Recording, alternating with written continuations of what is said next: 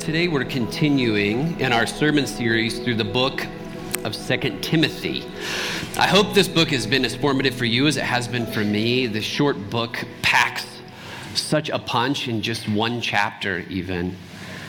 In the first chapter, we're, we're just now entering into the second chapter, it'll be our second week in it.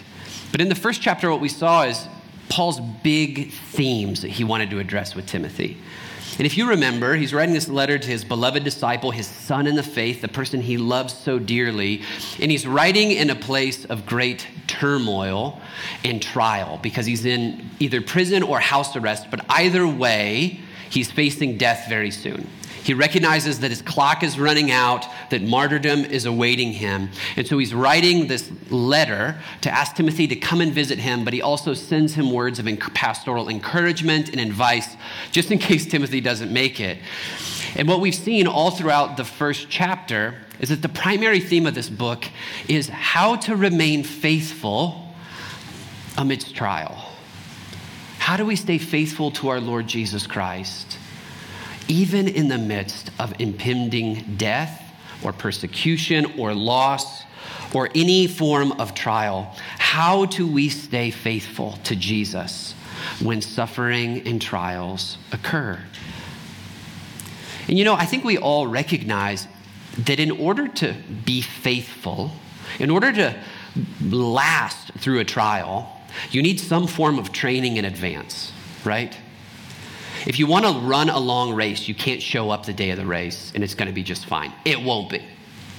Uh, you know, if you're going to take an exam, you have to study like crazy. I remember my first semester at Purdue University, and I didn't really realizing what university level studying was. And I failed my first physics exam miserably to the point that I just filled in the Scantron and walked out. I did not prepare for this. And my high school, my failing, poor rural high school, did not prepare me for this either. I had no preparation. You know, time and time again, we recognize in life that when we face a trial without preparation, we often fail in the trial. And I wonder if Paul's level of peace, his level of conviction in the gospel, his ability to face suffering would have been similar had he been converted the day before he went to prison. I think we can all recognize that he went through a long season of life of preparing for a season of trial and faithfulness. And here's my hunch for people in this room. I wonder how many of you look at others who face trial with faithfulness. Those who experience persecution or experience great loss and yet still maintain the goodness of God, you look at them and you wonder, would I be able to remain faithful the way that they've remained faithful? Or would I crumble under the grief of this world? You wonder if you're prepared to face trial. Now, what often happens is, well, I don't want to get into that. So here, yeah, I don't want to get into that here's what I want to encourage you. Most of you are more prepared than you think, actually. You know, a, I'll quote something from a movie I won't quote. It's you can get punched in the face and you realize you're not made of glass. Most of us are a bit more prepared for trial than we think. But it, the point still remains how do we prepare for trial? How is it that God has formed his people together in a long season of training so that when we face trials, we remain faithful to Jesus? In, in today's passage, we see two ways that we are formed so that we can face trial. First, we are formed through remembrance. We are a people that are called to remember who God is. And especially in a season where we face a trial and we wonder if God is good, often all that we have is a long history of remembrance of who He is and who we are in Him. We are called to be a people that are steeped in remembrance so that when we are tempted to forget who God is and who we are, we are able to remember by the Spirit. And second, that remembrance is only formed in us by the power of the Word. It is not an act of the will, it is an act of the Word through God's people by the Holy Spirit to form in us remembrance. So today I want to look at two things the power of remembrance and the power of the word, so that we may remain faithful when trials come. So if you would, turn with me to 2 Timothy chapter 2, beginning in verse 8. Remember Jesus Christ, risen from the dead, the offspring of David, as preached in my gospel, for which I am suffering, bound with chains as a criminal, but the word of God is not bound. The first thing that you should notice is this call to Timothy to remember. Remember Jesus Christ, risen from the dead, the offspring of David, as preached in my gospel. But it should strike you as surprising. Why would Paul need to encourage Timothy to remember? I mean, this is Timothy, for goodness sake. He's a priest in the church. He's an elder in the church of Ephesus. If anybody should know how to remember, it's Timothy.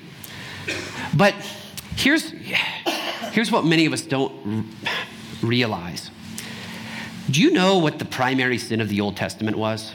When you look at the Israelites, do you know the thing that, that led to their sinfulness over and over and over again? We often think it's idolatry. We often think it's covenantal unfaithfulness. Those are symptomatic of something that happened prior. What we see repeated again and again in the life of the Israelites and then repeated in the life of the disciples is forgetfulness. We see it especially as the Israelites are wandering in the wilderness. In Exodus chapter 16, verse 3, what do they start saying? They start grumbling to Moses that life was better in Egypt right? They have already forgotten the terror of slavery. They've already forgotten the mighty delivering hand of God. They've already forgotten that He has provided for them every step of the way. And they pine to go back into slavery. You know, this is actually an, a micro, a, a, a macro image of our micro problem, right? is I've taught you this multiple times. I hope it's sunk in that that image of being caught in slavery in Egypt is the image of being caught in sin. And what often happens in our sin patterns? We forget the damaging reality of sin. We remember that it had some moment of temporary comfort or temporary sense of control and as the Proverbs would say, like a dog returning to its vomit, we forget how terrible sin is, going back to it again and again and again. Because we are a people that forget who we are and we forget who Jesus is. We saw it in our gospel reading today. The disciples are caught in this great storm. They're on the Sea of Galilee, and if you know, the Sea of Galilee is like in a bowl. There's hills on every side because it's, it's beneath sea level. So you can't really see storms coming. It's like being out here in the mountains. You think you're totally fine, and then a storm's upon you, right? A storm comes, they're freaking out, and they forget that the one who spoke creation into existence is sitting in the boat with them. Now, maybe they haven't hasn't really dawned on them fully yet, but they know he's someone important. They know that he can do things nobody else can do. They forget who he is, and they forget who they are. And what does Jesus do? He stands up and he calms the storm. The sin that we see repeatedly in the life of the people of God is forgetfulness. And it happens again and again when the trials of this life come upon us. So the question still remains how do we follow Paul's exhortation to remember Christ Jesus? How do we remember him? Well, I can't go into all the different ways, but here's just one thing. This is why it's important to go to a liturgical church. This is why we're a liturgical church. We believe in the power of the liturgy, which are these repeated practices we do every week, because we recognize we are a people that forget again and again who we are and who Christ Jesus is. And so, week in and week out, we need to be reminded that we are a people who are redeemed by the blood of Jesus. So we celebrate the Eucharist every Sunday. We need to be reminded that we are a people who are reconciled to one another, so we pass the peace every Sunday. We need to be reminded of the great scope of history, so we repeat the creed every Sunday. We need to be reminded that we are a people who sit under the Word of God and have the privilege of receiving the Word of God, so we read God's Word and preach God's Word every Sunday. We are a people who are prone to forget, and therefore we are a people who need to be reminded every Sunday who we are. Now, I'm not saying non liturgical churches aren't churches or aren't good churches. There are plenty of good ones. But I do think their anthropology is deficient. How do we learn? Anthropology is a fancy word for what it means to be a human, by the way. How do we learn? We learn through repetition, right? You say, I love you to your child every day right? So that the day that you don't show them a whole amount of love, you're like, oh Lord, just remember, remember what I've been saying every day. My toddler pulled the storm door off yesterday. Remember, I say I love you every day, right? We have to teach our kids how to do their times tables by repeating them over and over again. You run plays on a football field. I had a friend here, I won't say his name. He really didn't like football. Said, Rugby's a better sport. And I said, No, no, Lanny. I'll say who it is, Lanny. I said, What it is, Lanny, is it's chess with giant men. He said, Yeah, why do they make the coach so important? Because he's that important. All right, why? Because they run the play over and over and over again. It's a chess game of trickery, right? With giant human beings. They run the play again and again and again and again so that they know exactly what to do when the time comes. We are a people of repetition, right? We need this. But let me bring this down all the way to real life. Many of you remember a great tragedy our church went through when we lost a young dad who fell off a mountain. And we walked with his wife and his newborn son until he was a toddler. And she moved away about three years ago. And maybe some of you remember her testimony. And her testimony to us was I kept coming to church because you all kept me in the faith by reminding me of who I am week in and week out, who God is when I just couldn't see him when my faith was gone, your faith carried me through that season. That is why we have to remember together. Because there are some of us in this room who this week are prone to forget because of the trial they're facing. That's why we need to have one voice to proclaim one gospel truth of who our redeeming Savior is, because so many of us are facing trials. And in those moments, we can't see His goodness. So we rely on one another to preach to us, not from me, from one another, to preach to each other who our good God is. How we remember is we remember together. This is why being a part of the church is so significant. This is why we grieve our friends who are still Christians but outside of the church. I don't know how you remember that way. We need one another in order to remember who we are and who our gracious, redeeming, sanctifying Savior is. But I also want to make another quick point before I move on. We, we need this every day. It's not simply that we need it in the liturgy, we need it every day. We need to be a people who are saturated in God's word every day.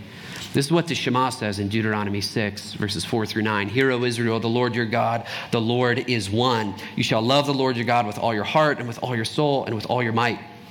And these words that I command you today shall be on your heart.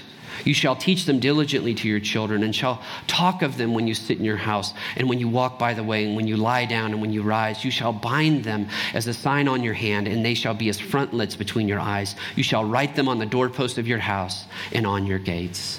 What is this saying? God has always known that his people in order to remember who he is and to remember who they are, need to be a people who repeatedly enter his time in his word and in time in conversation with him. We are a people that need to be in communion with God every day. Now, I'm not saying you have to read your Bible every year on the year. I can't do that.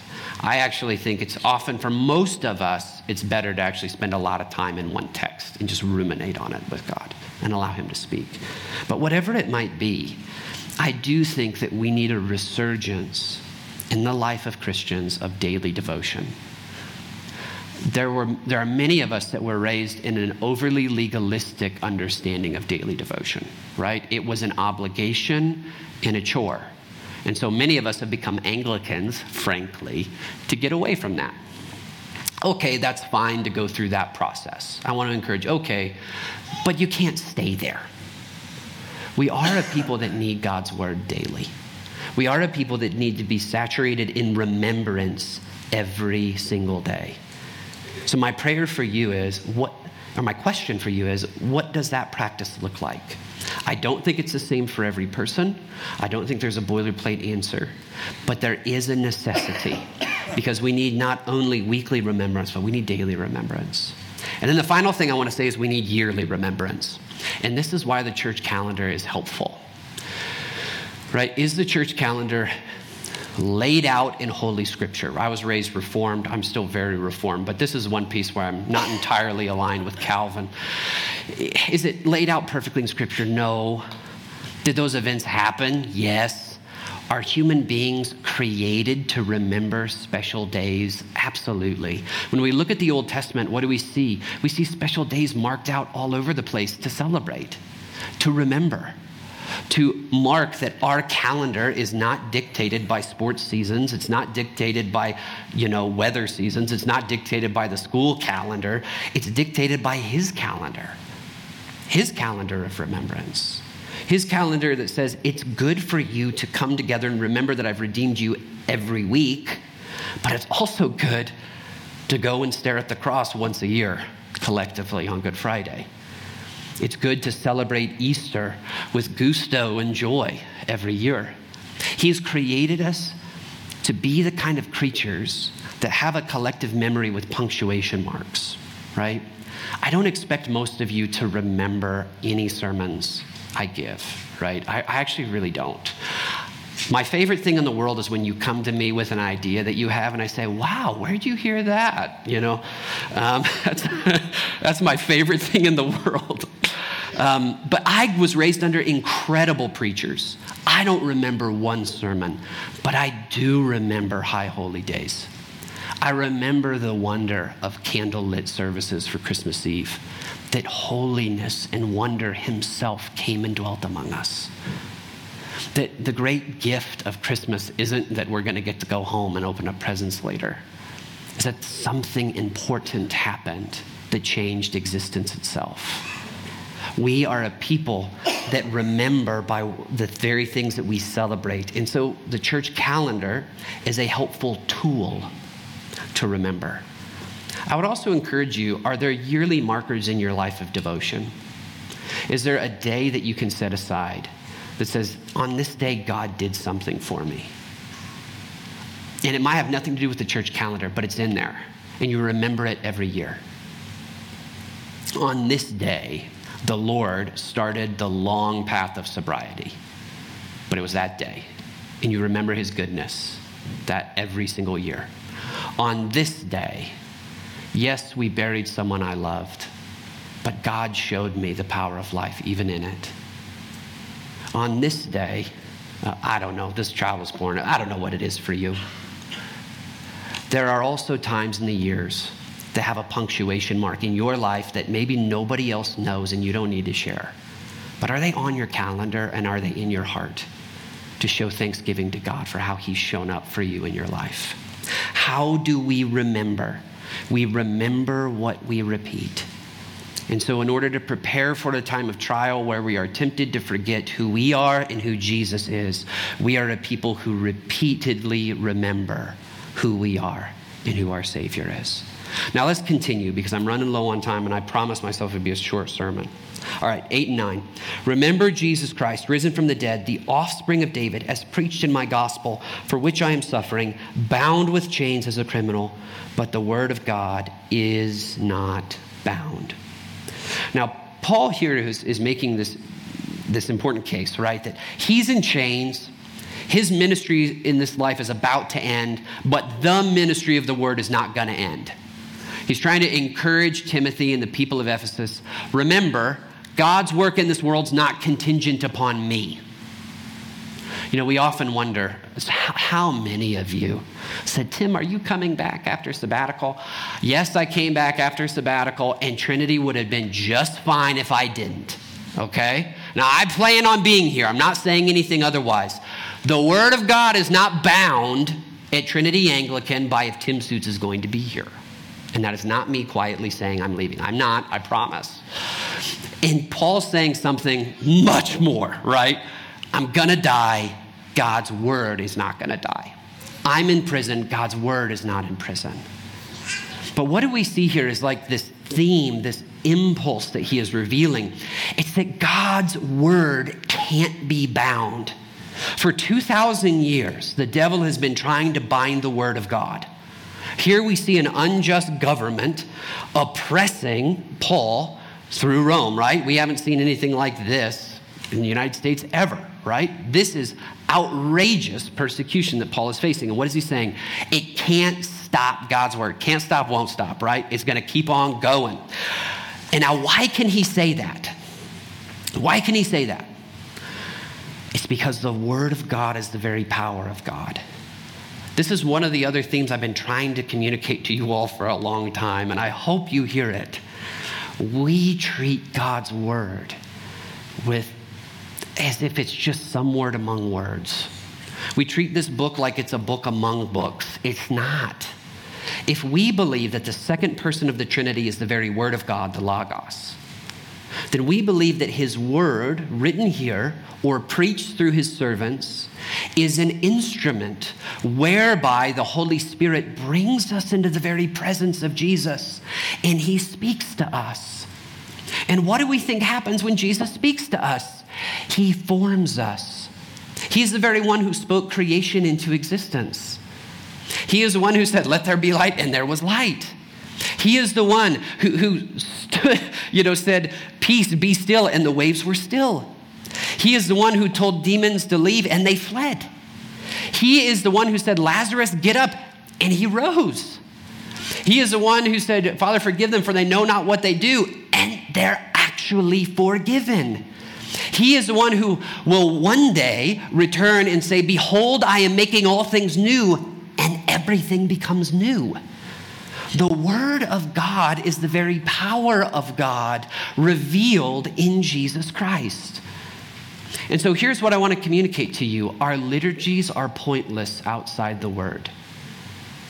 When our liturgies become devoid of the power of the word, liturgies no longer have the power to form us. Liturgies are just instruments that God uses to bring us to His word. It is His word that empowers, enlivens, resurrects, and forms us. It is His Word that is like a potter taking clay and forms us over time. The Word of God is the, is power itself. And I think we all know how powerful words are, right? The words that we have heard have formed us deeply. The words of judgment that we've heard have formed us deeply, right? It's like little cracks in the pot, right? Those words that we heard our whole childhood of you're never quite making me satisfied, you're never quite enough, you're nobody's first choice, you're not terribly interesting, you're unworthy, whatever it might be. What do we know? Those words are the wounds that we carry the rest of our lives. Most of us, you know, can, can cope with physical wounds much better than we can cope with the wounds of words. They have an incredible power to form us or destroy us. And it's like these words that, that have been spoken over us for years it's like when water is poured in that jar, it reveals that there's a seam and it just leaks joy, it leaks energy, it, leaks love. All of the things that God created us to be, the words in this world that destroy us, it's like it puts a crack in the jar of our life and we're constantly leaking something.